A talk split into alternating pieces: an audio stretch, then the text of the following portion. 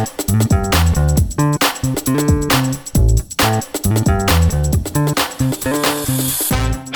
Property Podcast comes to you with thanks to our friends at Trafalgar Square Finance, leading independent specialists in mortgages and all types of property finance.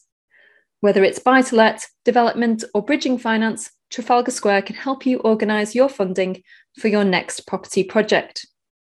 Exclusively to listeners of Your Property Podcast, Trafalgar Square offer a free one to one consultation so, whether you are a portfolio landlord looking to raise funds on your existing portfolio, or if you're just starting out and want to find out if you are eligible for a buy to let mortgage, Trafalgar Square Finance can help. It's easy to book with one of their experienced consultants by simply visiting yourpropertynetwork.co.uk forward slash finance. You can find this link in the show notes for more details. Hello, everybody. Welcome back to Your Property Podcast. My name is Michelle Cairns, and today we have got a very special guest with us, Simon Zutshi from Property Investors Network. Hi, Simon. Great. Hi, Michelle. How are you? I'm very good, thank you. Yes, it's been a year since we did our last uh, market update. We're doing this How annual flies, eh? podcast eh? now. Yeah, it really does. And um, for those of you, uh, for the, for the people who are listening who don't know about you now, I can't imagine there's many people in the property industry listening to this who don't know about you. But do you want to just give us a, just a quick, um, a quick intro for people who don't? Yeah, so I started investing back in 1995. I bought a house, became a landlord straight away by renting out some rooms in my house, and then became what I call a proper landlord a few years later in 1998 when I bought a second house, I moved into that with my friends and, and kept the first one. I turned into a student HMO. So for 25 years, I've been a, a proper landlord, if you like. And uh, I realized how much money I was making from that, as opposed to my graduate job at Cadbury's, which was a great job, by the way, and I loved it. And I thought I should get some more of these. So I got a few more. And by 2001, I was able to leave my job. I hadn't quite replaced my income. It took me a few more years. By 2003, I'd replaced my income completely. And um, I realized that I'd done all right, but I'd made lots of mistakes. I thought, wouldn't it be smart to learn from other people? And I didn't know anyone who had as many properties as me. My friends were all working. My family had never owned property apart from their own homes. So I went online to see if there's some sort of group I could go to, some club or something, and there was nothing. So in 2003, I set up the very first property investing networking anywhere in the UK and I called it Property Investors Network. And as you know, we're now going to 50 plus meetings around the UK. We have meetings now in the Netherlands, we have them in Dubai, uh, and slowly growing around the world. And um, back in 2003, as well as pioneering kind of invest uh, investor networking, um, I started to teach people how to invest. So I've been doing that for 20 years. And I actually realized I, I love doing that. And I, I know you do the same thing, Michelle. And, and it's great when you explain something to someone and you see the lights go on, they realize how they can, you know, just become financially independent. And maybe they don't need a lot of money to do it. It's such a rewarding feeling. That's one of the reasons I I, I do this. I absolutely love it. Yeah, absolutely. Well, it's it's been life changing for me working with yourself and uh, and PIN. So uh, I know that we, you know, I've come a long way just by following what you you've told me to do on the journey as well. Um, you, but you, you know, you're you're a good student. You kind of you do what you're told right? And that kind of helps because I think a lot of people, you know, you tell them what to do and they think, oh, I'll just go and reinvent the wheel, do it my own way. No, no, no, don't do that. Just follow the. Pro- I'm sure you agree, Michelle. There is a process that works. Uh, it's not easy because easy is just as no work. You definitely have to put time and effort in.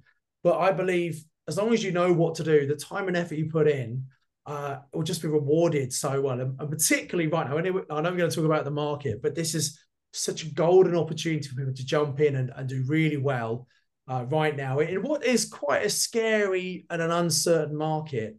Um, but that means there's actually also opportunities.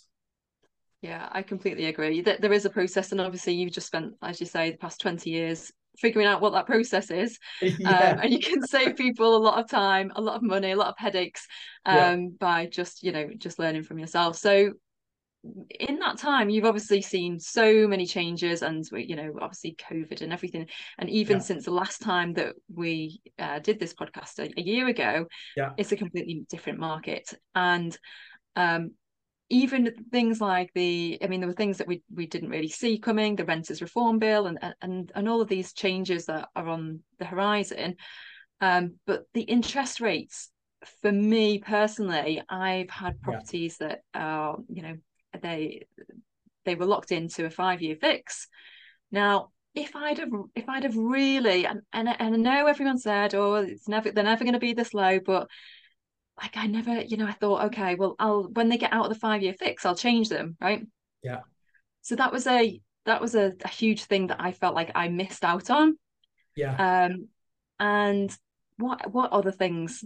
Okay, so let, us talk about that. And this is a real it's a really important one. And and the first thing I want to explain is obviously you you know you you listened to me for a long time, Michelle, and whenever we teach people how to invest, well, you always say right, use six percent as the rate to see if it stacks. And I took that for many years, and many people said, "Yeah, why are you doing this? On we can get mortgages for three percent. Why are you teaching?" And I said, "Look, trust me. At some point, rates are going to go up. Now, I didn't expect them to go up as fast as they yeah. have gone up in the last year. Um, I don't think anyone did really. Uh, well, actually, last 18 months, really, February 22 is when they really started to creep up, and we've had some some big jumps. Um, but we knew they were going to go up at some point. And I think what happened, a lot of landlords, including myself, got used to having such low rates, thanks to the Bank of England rate being half a percent. And now the Bank of England rate at time recording is five and a half, which is closer to what it was pre the last financial crash. Um, and so I think a lot of people got uh, a bit complacent with that. And actually, last April, when we saw the rises start to go up, we were saying to guys, look, you might really want to think about fixing your mortgage rates. And quite a few of our clients actually broke their lock-ins. They might have had two or five year lock-ins, and they they did the calculations and they worked out. So you know what, I'm going to pay the penalties and take this opportunity to refinance, take some money out. So I've got a bit of money ready to go when, when things get exciting, and then fix in the rates. And you know, hindsight's a wonderful thing, right? Uh, and I I decided to hedge my bet. So some of my mortgages I fixed, some I left on variable, and some of my variable rates are just ridiculous now. So what I'm doing is I'm remortgaging some of those, and and I'm I'm paying for that gamble. You know, some I fixed, I've got some really low rates, which is great, and they kind of balance out on all uh, overall. But we must remember there are some landlords who don't have any mortgages at all. You know, they might have been in the game for a long time. Or I actually, I was at one of my training events recently, and I was sitting next to a guy for lunch, and he was saying he had four buy-to-let properties completely unencumbered. And in a way, he was thinking, "Oh, great, I don't have interest rate problems." And he said his properties were about worth about half a million pounds, 125 each on average. And I said, "That's true, but have you thought about if you did remortgage those, and it might be 6% you're paying on your mortgage at the moment, and that means your cash flow is going to come down on each of them if you take the money out. But instead of having £500,000 worth of property, you could have maybe one and a half or two million pounds of property. And price is going to correct a bit. But in the long term, in maybe 10 or maybe 15 years, property prices are probably going to double again. So would you rather have half a million pounds of property that's going to double, or would you rather have two million pounds of property that's going to double.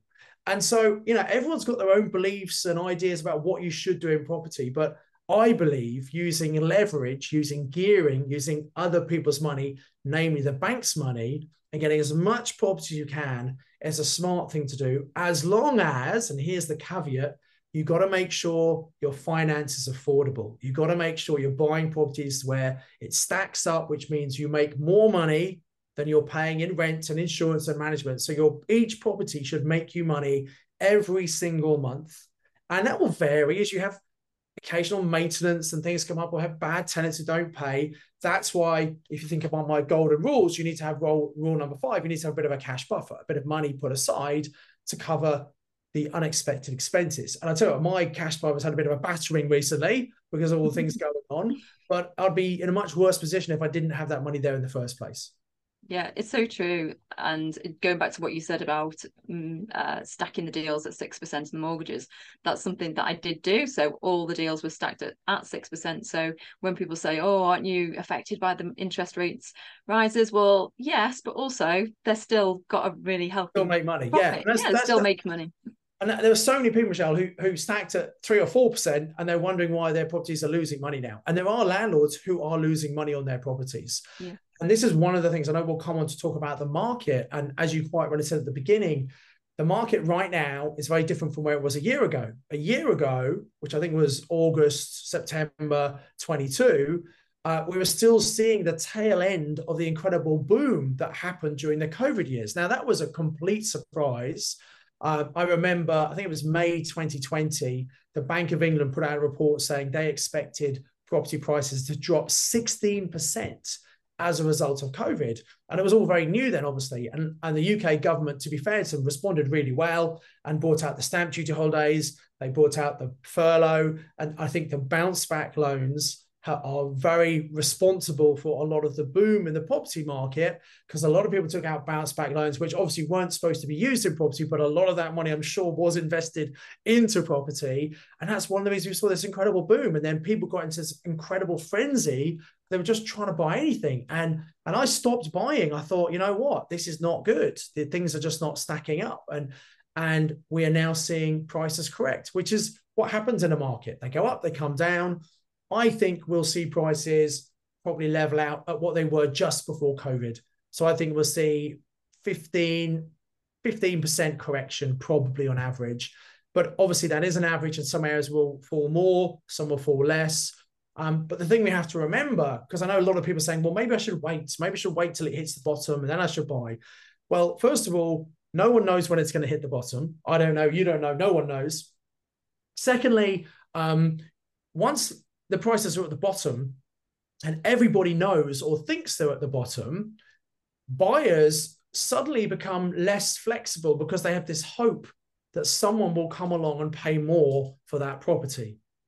And, and they might well do, but it means they're less flexible. Whereas when prices are coming down and people are trying to get out, that's when you get some of the absolute best deals. And that's why I think now, although it is a bit scary, if you know what you're doing and you hold your nerve and you're holding long term and you know you can rent it out and you can make good cash flow, now is such a good time to buy. But I think, Michelle, so many amateur investors and some professionals will stand by the sideline waiting to see what happens and they'll probably miss this incredible buying opportunity, which is a real shame. Yeah. And when you say it's an incredible buying opportunity, specifically, can you just expand on that? So, of course. what sort of circumstances um, you know, are suitable yes. or, the best circumstances for property investors like us that want to help people, want to solve a problem, yeah. uh, but also, you know, make it. Okay, so there, there were there were two things right now. First of all, um, I think we recognise there were lots of landlords for various reasons who are selling up. At any time, you always have some people who are new coming into the market and some people who are exiting. That always happens. But we're seeing increasingly larger numbers of landlords looking to sell up and retire. And I think for some of them, it might be the interest rate. So some of them, it's things like the rental reform coming out and abolition of Section 21 and all these kind of things. And for a lot of it, it's just the general uncertainty. And they don't know what's going to hold happen in the future. And the fact that they've made incredible capital growth over the last 10 or 15 years, they're thinking, you know what, maybe I should sell some of these properties and cash in. So we're seeing more and more of that. And with that happening, and also with the high interest rates, where it's it's kind of difficult to get a single let to stack up. They do occasionally, but most places they don't really. I think we're seeing people who, who want to get into property, who want to buy, not being able to get the mortgages. So you've lots of people want to sell, people not being able to buy. So therefore the prices are coming down. And in that kind of market, I think we'll see some landlords who remember the property crash back in 2008 they remember some areas, property prices came down, I think 20% on average. Some areas like Northern Ireland dropped 60%. So I think you'll see investors who remember how much prices dropped then, and they want to get out soon. And they've had really good growth over the last, say, 12 years or so, and they might be prepared to sell at a discount just to get out quickly. And they're still going to make money, but they're rather than be greedy, they recognize that I'll, I'll take some profit off the table and someone else can buy this property. So I think there'll be more people who are flexible and open to discounted offers, which was not impossible, but difficult over the last couple of years where prices were booming during the COVID years. Um, so that's one thing. I think easier to get discounts. I think because more and more sales are falling through, I think you'll get more general sellers who are becoming motivated. We say that generally only 5% of sellers are, are truly motivated, but with so many sales falling through, I was speaking to someone today who runs a big estate agency franchise. He's got something like 450 um, people in his network. And he was saying they are definitely seeing an increase on sales falling through. Um, and that's sometimes because people are getting difficulty in finance. Sometimes people are, are worried about Are they going to be able to afford these mortgages, even if they approve them and they're just getting cold feet? They're going to wait and see what happens. So, again, this means there's going to be an increase in the number of motivated sellers who are flexible on the price and or the terms. And something that we certainly saw back in the last crash when it was very difficult to borrow money, strategies such as purchase lease options and vendor finance where you may not need to actually get a mortgage now and may not need to put a big deposit in, uh, they are becoming probably more relevant and more popular in the current market than they ever have been before. Um, and something like purchase lease options is one of those things that I think maybe a lot of investors have heard of, but I think a lot of investors don't really understand it and and they have misconceptions about what they are and how you can use them etc and they maybe they've tried to use it on a deal or two and they've been knocked back and think oh that doesn't work but they haven't been using them in the quite correct circumstance. And you, and you and I both know there are certain circumstances where they work and a lot of the time they don't work. And so it's about arming yourself or preparing yourself with this toolkit of different tools you can use in different circumstances. So when you meet a seller it's not a case of one strategy fits all. It's you find the seller, you ask them what's important to them, you're trying to find out what the pain is, what's the problem, and you look at the toolkit and see if there's something you've got that can help them solve their problem. And hopefully you come up with an ethical win-win. But as as Rob McFarlane, one of my coaches says, if you only have a hammer in your toolkit, everything starts looking like a nail. Very true, very true. Well, that's what you're all about, right? Is just understanding these creative solutions so yeah. that uh, you know we can even mix a few different a few different yeah. tools together to create this ideal solution for the vendor. Yeah. Um, so and I know you're, you... you're you're a particularly creative investor. I know you've used purchase lease options, rent to rent, vendor finance, exchange delay completion, joint venture partners, private. I mean, you pretty much use all of them, right? And and yeah, well, I do I do like the toolkit. That's uh, that's for sure. and they, they all but in different circumstances. And, and it's really important to understand when to use the right tool. Yeah, you're right. And I think it's going to come into more into play now because when you said about okay, vendors are going to be more flexible and open to more discount, actually, what their vendor their expectations of uh, of what the you know the property's worth if that's discounted let's say 10% or even 20% it still might not even be enough for an investor that you know the, the deal might not stack for them even at a discounted yes. rate so yeah. so we really do need to be thinking outside of the box yeah um, and just just and... to add to that michelle uh, a thought here for everyone to think about is and i don't want people to get distracted thinking it's just about buying properties below market value. So that's one of the things you can absolutely do. But sometimes people can't afford to drop the price down because various things they need to pay for, etc. Um, but actually, a, a, a new way of thinking is flexibility on the terms. So let's talk about purchase lease options, which you know is one of my favorite strategies. I know you've done a number of options yourself. So a purchase option, again, massively misunderstood, and it's where generally you find someone who have got a property, they want to get rid of it, but they don't really need the money now. You know, they're probably just going to put the money in the bank. Now, by the way, the vast majority of people selling a property are selling because they want to access the equity. They need the money now. Okay.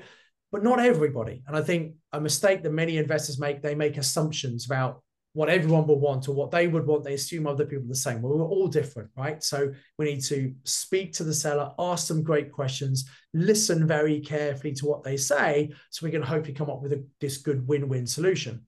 So with the purchase lease option, someone doesn't need the money now. And what we're basically doing is we're saying, well, how about we buy the property from you? And instead of trying to get a discount, we say, well, actually, maybe we could give you the full market price. So property's worth 200,000 instead of having to sell it at 170 180 now. How about if we give you 200, but instead of giving it to you now, because it's so difficult to get mortgages, how about we give it to you in a few years' time?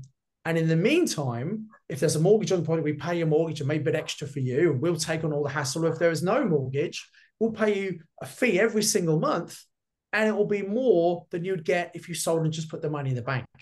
So again, if someone doesn't need the money, and most people do, but if they don't, it's just a different way of thinking that rather than trying to think we have to buy everything at discount, we're actually going to give them more money, but actually we can afford to do that because although prices will drop down a little bit probably, given long enough, maybe five years, properties might come down, they'll start to come up. And if you agreed something full price today, let's say 200,000, there's a good chance in five years time, that might be worth 220, 230. So today's full price might be equivalent to a discounted price in the future. And it's just a different way of thinking from I've got to buy at a discount.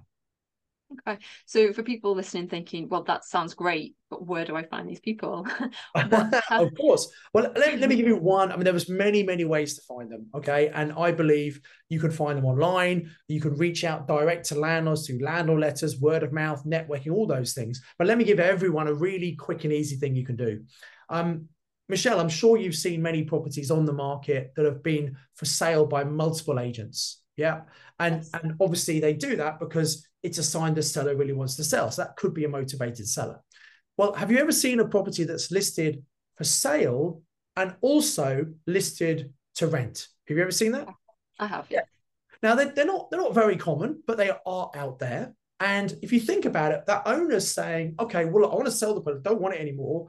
But you know what? In the meantime, I want to rent it. And I'd guess that maybe there might be a mortgage on there. They want to cover the cost of that mortgage. And if they have an empty property sitting there, they're going to pay the council tax and the standing charge for the gas, the electric, and they've got to insure it and it could get broken into all these kind of things. So it's not good for someone to have an empty property. So if we find properties like that, we could go to that owner and say, hey, look, I'd like to buy, but I'm not in a position to do it right now. So can I rent in the meantime and then buy in the future? And that's effectively what we're doing with a purchase lease option. So that's one very simple way you can find them right now in the market.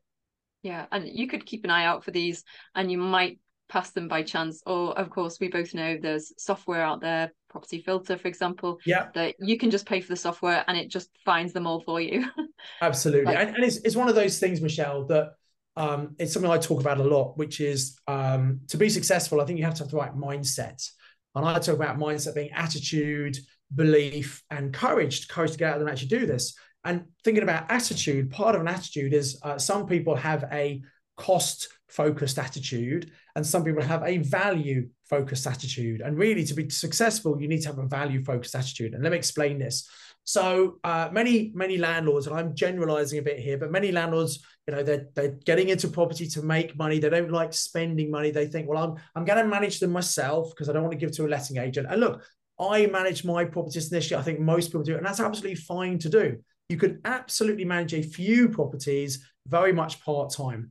But what I found, I don't know if you've had this, Michelle, but as you get more and more properties, it takes more and more time to manage them. And I found myself spending less time actually going out looking for new deals. And I believe you make more money when you're buying new properties rather than just managing them. So I think a, a good step for everyone at some point is either to get someone else to manage your properties for you or set up your own letting business to do it for you. So you're not personally doing it, but you've got staff who are doing it for you. And then you can even maybe take on other people's properties and manage theirs as well. Okay. So I think that's the kind of the step from managing yourself into either delegating to an agent or setting up your own kind of lettings business. Um, but a lot of people don't like doing that because well i've got to pay an agent or i've got to take staff on there's a cost to do that and they're looking at the reduction they're going to get in their cash flow if some of their profits going to pay someone else. And i understand that objection. I understand it from a from a logical point of view if you're trying to replace your income. But what they're missing is the value of their own time. And there are lots of things that everybody listening to this podcast everybody listening is doing at least some things which they really shouldn't be doing they don't need to do and someone else could do better than them and that someone else could be could be could be a family member, could be a letting agent, could be a virtual assistant. And so by paying someone else, yes, there is a cost to that, but we need to look at the value that that is creating. And Property Filter is another great example. It's software, it's great software, it costs about £100 a month or 1000 for the year. And some would say, oh, I don't want to spend £100 a month to find deals. But hang on a minute, you're talking about rather than spending hours and hours and hours looking through Zoopla and Rightmove and then coming off frustrated because you haven't found anything and you're boggled eyed and you don't know what to do. it finds properties for you just like that. It's where the deals are, as Guillaume, who's the CEO of it says. It's where the deals are. Why on earth, if you're serious about buying a property or getting an option or doing a rent to rent, why wouldn't you invest in your business to save yourself time? And it, it, that's that cost versus value mindset. I think so many people struggle to get to, Michelle. Yeah, I agree. And then what do you do with that time? Obviously, you you spend that time doing the high value tasks, the income generating tasks. Yes. And you know, if we go back to the scenario of the looking at purchase lease options, um, really having the conversations in person with the vendor. So you you automate the process, you get the software, you send the letters out, you get the phone call. Um, yeah could you just help people with what do they say on that first phone call? Of course I can. Of course I can. And you know what? That's the thing that it's very hard to delegate. That's where you add the value. That's where you get the deals. And, and there's there's a lot to learn about this, but I really want to give everyone massive value on this call. And it's quite simple. First of all, you need to find out kind of what's the problem? Why are they struggling? Oh, I've got this house, can't get rid of it. So what what's the issue there? And you might want to find out why they're selling you know what's what's the motive behind that and then if it's uh, for example a property for sale on the market um, you could take them along a little bit of a a kind of a, a I like to look at like a corridor. You're working along a corridor and you show them all these different doors that are potential solutions. So you could say, well, you know, it's on the market um, and you're struggling to sell or sales are falling through. So one thing you could do, of course, is you could drop the price dramatically. And there'll be lots of people like me and other people who might want to come and buy it. So would you consider dropping the price? And they might say, well, yeah, I might do oh, no, no, I can't do that. I need to get a certain price. Okay. So what you said, dropping the price isn't really a consideration. And you go through all these options, say, well, if you can't sell it, maybe you could rent it out. Have you thought about renting out? How do you feel about that? Well, I don't know. I don't want the hassle of, well, you could give it to a letting agent. So you kind of, you kind of help them explore all of the options that open to them and hopefully at the end of it, you've kind of taken along this corridor. And the last door is, well, I tell you what, how about I actually buy the property from you at the price you want, but not now in the future.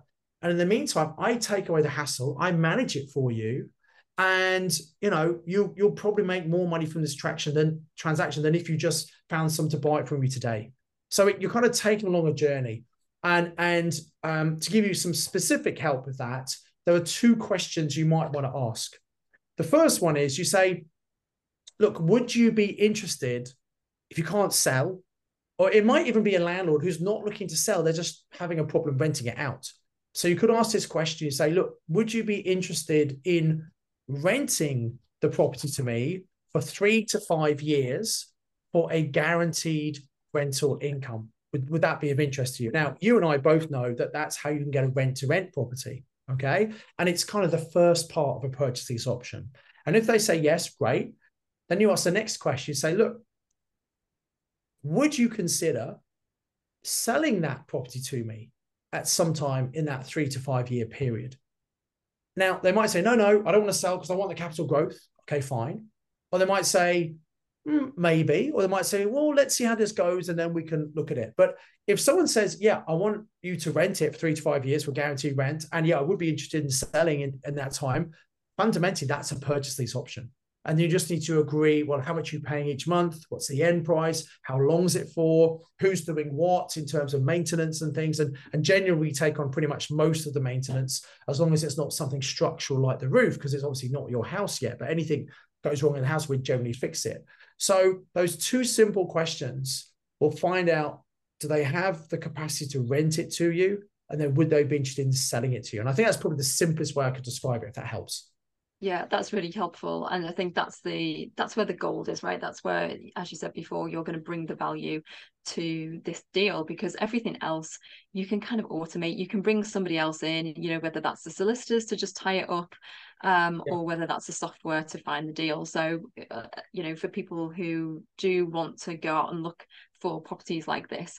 Um, there is a process to each strategy, and and just like yeah. you know, there is one for this one. So um, I know you've got a book coming out on this topic. So if people are looking for yeah. this process, like is that something you cover in the book um, um, well in the book the, the book to be honest is is two things first of all i think a lot of people have heard about purchase lease options many haven't but many have but I think they don't really understand what they are. And I think one of the biggest objections people have in their head or challenges, obstacles, is they think, why on earth would someone give me their property and agree to sell in the future? So, really, the purpose of the book is to, first of all, raise awareness about exactly what you can do. So, for example, you could uh, we could take on a property rent it out and make a profit on a property we don't own and get potential capital growth. You could also use an option to even live in a property. You if you're if you don't have your own home yet you could move in as what we call a tenant buyer and you've got an option to buy it in the future. Or maybe you do have a home you want to live in a bigger better property. Well you can use a, an option to do that. Uh, you can use properties to uh, options to flip property instead of buying something spending the money, doing it up, and then selling it. You don't have to own it. Uh, you could do a joint venture that's a kind of an option with the with the owner. So there's so many different ways of using them. I think I want to first of all raise people's awareness and open their mind to the possibility.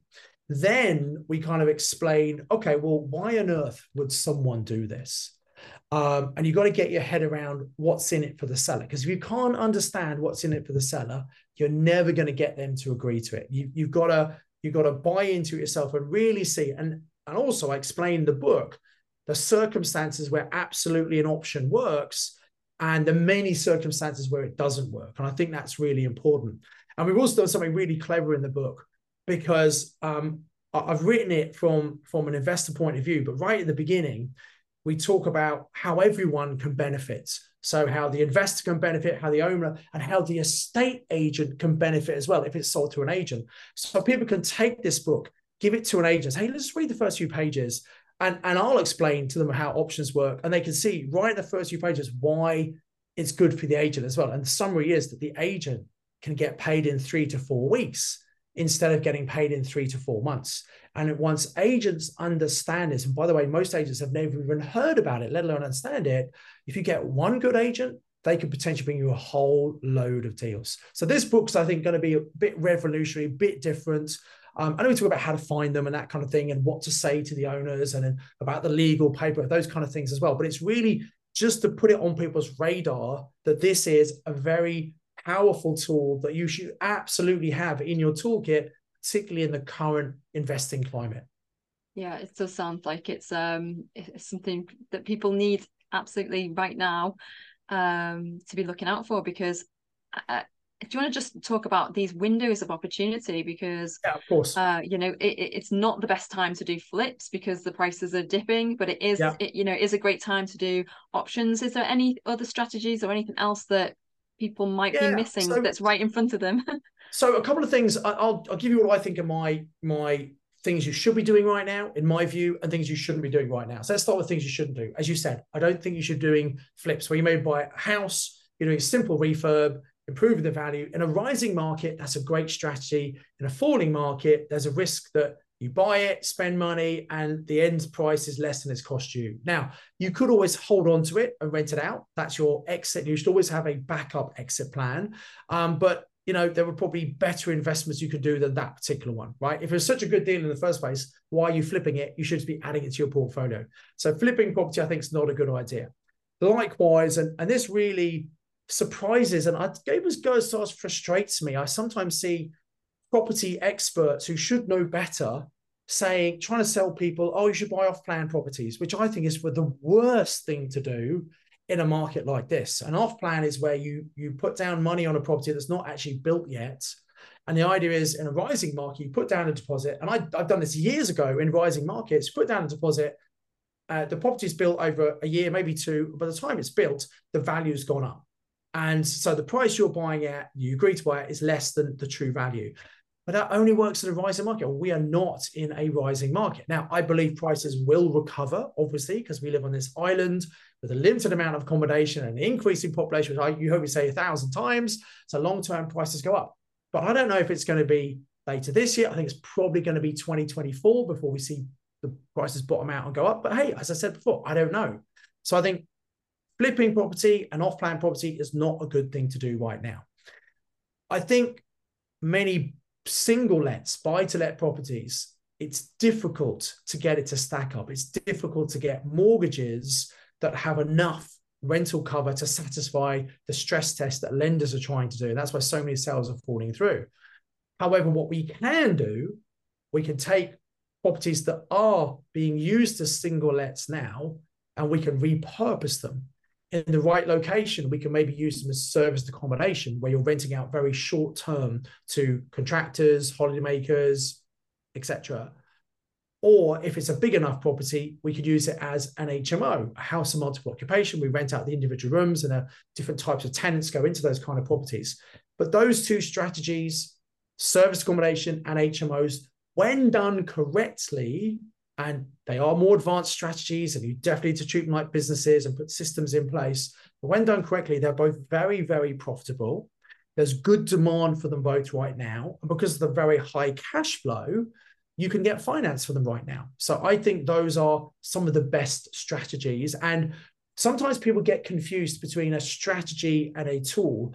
I would say rent to rent is actually a tool that you can use in conjunction with service accommodation or with HMOs. Purchase option is a tool that you can use in conjunction with HMOs or service accommodation.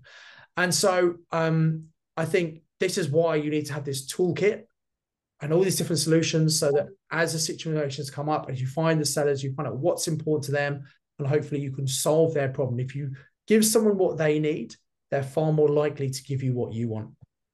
Yeah. Okay. Great. Well, there's some concrete um, steps that people can go out and take there, and just areas of, uh, to focus on because I think for a lot of people, generally people get really overwhelmed very quickly when they come into the property world and you know the education yeah. world for sure and they discover all these different strategies and they think right okay gosh you know which one where do i start so it's great to have you know that steer there on on what what's my, right my my two tips would be this i think it's good to get educated to understand what the options are you know if you only have one strategy well that's all you're going to try and do but then rather than getting hung up, well, I'm just going to look for HMOs or just going to look for SA, my suggestion would always be, well, just try and look for motivated sellers. Find the seller, and then based on their circumstances and based on the property, you can work out what the property might be appropriate for. Oh, okay, it's a big project. Maybe I could use it as an HMO uh, or service accommodation, whatever it might be. But it's it's about looking for the seller first of all. And if what you come up with is not right for you, then you could pass it on to someone else. So actually, this is probably also a really good time to become a deal sourcer because there are going to be so many more deals available now than there certainly have been in the last couple of years. And a lot of people, when they're new, think, I'll become a deal sourcer. And the idea is they charge fees for the deals they're finding and they add those up as deposits, the, the ones they want to keep. And that's a, a great strategy. The problem is most people miss out that first education step and they spend a whole load of time and they're wasting lots of their time. They're wasting investors' time as well because they really don't know what they're looking for. So that come back to that value versus cost thing. Some people say, oh, it's really expensive to invest in yourself. Well, as someone who's done it the hard way myself in the first place, I can tell you education can be expensive, but mistakes and trial and terror can cost a lot more than education. Very true. Very true. Okay. Uh, to wrap up, sort of final question then. So we understand sort of what strategies we need to be working on. Um, but for a lot of people, they get stuck in the business rather than working on it. Mm. So could you give like people three tips on where they should be spending their time um, yeah. you know just help people get focused because as entrepreneurs okay. we've got too many hats on and we get we do indeed okay so let, let's think about how you allocate and now some people are doing property full time and some people are doing it very much part time and actually uh, i think sometimes people who are part time if they're focused can sometimes achieve more than people are full time because when you're full time you know the, the tasks you have expand to the time available and as you know michelle some of our most successful clients have got very busy full-time jobs or they're running their own businesses and I believe, you know, although we're busy, if you want to do something, you will find the time. So I think the first thing anyone needs to do right now is get really crystal clear on why you want to do this and what you want. Because unless you know what you want, unless you know where you're trying to get to, how on earth are you going to get there? So you've got to get that focus and clarity about what you want. Then when it comes down to, um, so work out what you want and don't worry about the how, just think about what you want. Then you've got to break that goal down to small, actionable steps. So rather than, I want to buy four properties this year, okay, well, rather than thinking about four, why don't I think about what do I need to do to buy just the next one? Okay, what's what? How do I get the next one? And then what do I need to do to get? So you break it down to small steps, and then you need to start moving forward. And you have your action plan. And what you need to do is do something every day, I believe, to get the momentum going. And some days you'll have more time than others, of course. But if you do one thing, and when you look at your action list of all the things you need to do, you want to focus on what's the most important thing. What's the thing that's going to get me the most progress? And very often we look for the quick and easy thing to tick off the list to give ourselves a bit of a boost. Oh, great, I've done something off the list. Well, that's great, but we might keep on avoiding the really important things. So get clear on what you want, break down a plan, have your action list, do something every single day. And in terms of the proportion of time, I'd say maybe 80% of your time might be your core strategy. Let's say I want to do HMOs, that's what 80% of your time should be doing. But then you want 15% of your time looking at the periphery. Because if you're just focused on HMOs, you might miss some really good other interesting deals that are around you that aren't suitable as HMOs, but are really good deals. And you might say, yeah, but I, I don't want to do SA because I don't have the experience. But what if you found an amazing deal that could be a perfect SA? And instead of you doing it, you could joint venture with someone else who has got the experience and has got the time to do that. So rather than walk away from that great opportunity. And then so that's so 80% of your time, your core strategy, 15% periphery, so you don't miss things, and then 5% of your time always educating yourself. You got to keep up to date what's happening. You got to learn new things so that you'll keep on topping up that knowledge bank. And you know, people who've been investing for the last 10 or 12 years in a rising market need to be very careful they don't assume what they've done for that time period is right to use now. And I think I am probably one of the only people teaching property investing who's been doing it consistently for 20 years, which means not only have I been in boom markets, I was investing and teaching other people in the last crash. So I know exactly what you need to do in these market conditions. Whereas most of the other property trainers out there, they weren't even investing themselves that time, let alone teaching people. And, and they're they're kind of learning as they go, and that's a dangerous thing. Yeah. Okay. And is there anything that I haven't asked you that you'd like to mention about the where the market is at the moment? You know, just to wrap up. Yeah. So. Um, so, so I think we're going to see property prices continue to fall probably to 2024, and then I think they'll start to come back. And that's just a guess, just a, a, a feeling. Um, I think it's hard to tell about interest rates. I think interest rates are probably going to stay where they are, probably for the most of this year. And I think, hopefully, I think rates will come down, but I think it might be end of this year or beginning of 24 until we see that. But again, no one knows, and the Bank of England seems to be a law unto themselves. Um, but I think we're probably going to have these kind of rates where they are for a few months yet. And I'm hoping in 2024 we'll see rates start to come down. Um, and and that might be something that actually helps stimulate the market and then helps prices then come up again. Um, I think we're still going to see an increase in rents though.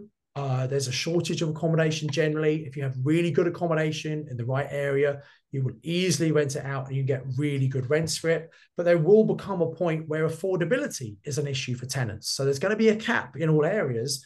And, and you'll always have some tenants who are prepared to pay more but the average tenant, there's, there's going to be a ceiling. There's going to be a price point that they can't go beyond. So that's going to be something to watch out for as well. Um, so I think to summarize, I think for those of us who are ready, I think it's going to be a very exciting 12 to 18 months. Brilliant. Right. Well, lots of inspiration, lots of action points there to be getting on with for people. And of course, your book, which we'll put all the links in the show notes to find out more about right. that. I guess we can come back next year in a year's time and see if I was right or not. Yeah, absolutely. I look forward to it. Thank you so much. Well, thank you, thank you, Simon. Thanks for your time, and uh, we'll be watching, waiting in anticipation, see what happens next. Thank you. For anyone who is not yet a subscriber to the magazine, click the link in the show notes for your free 30 day trial. See you next time, guys.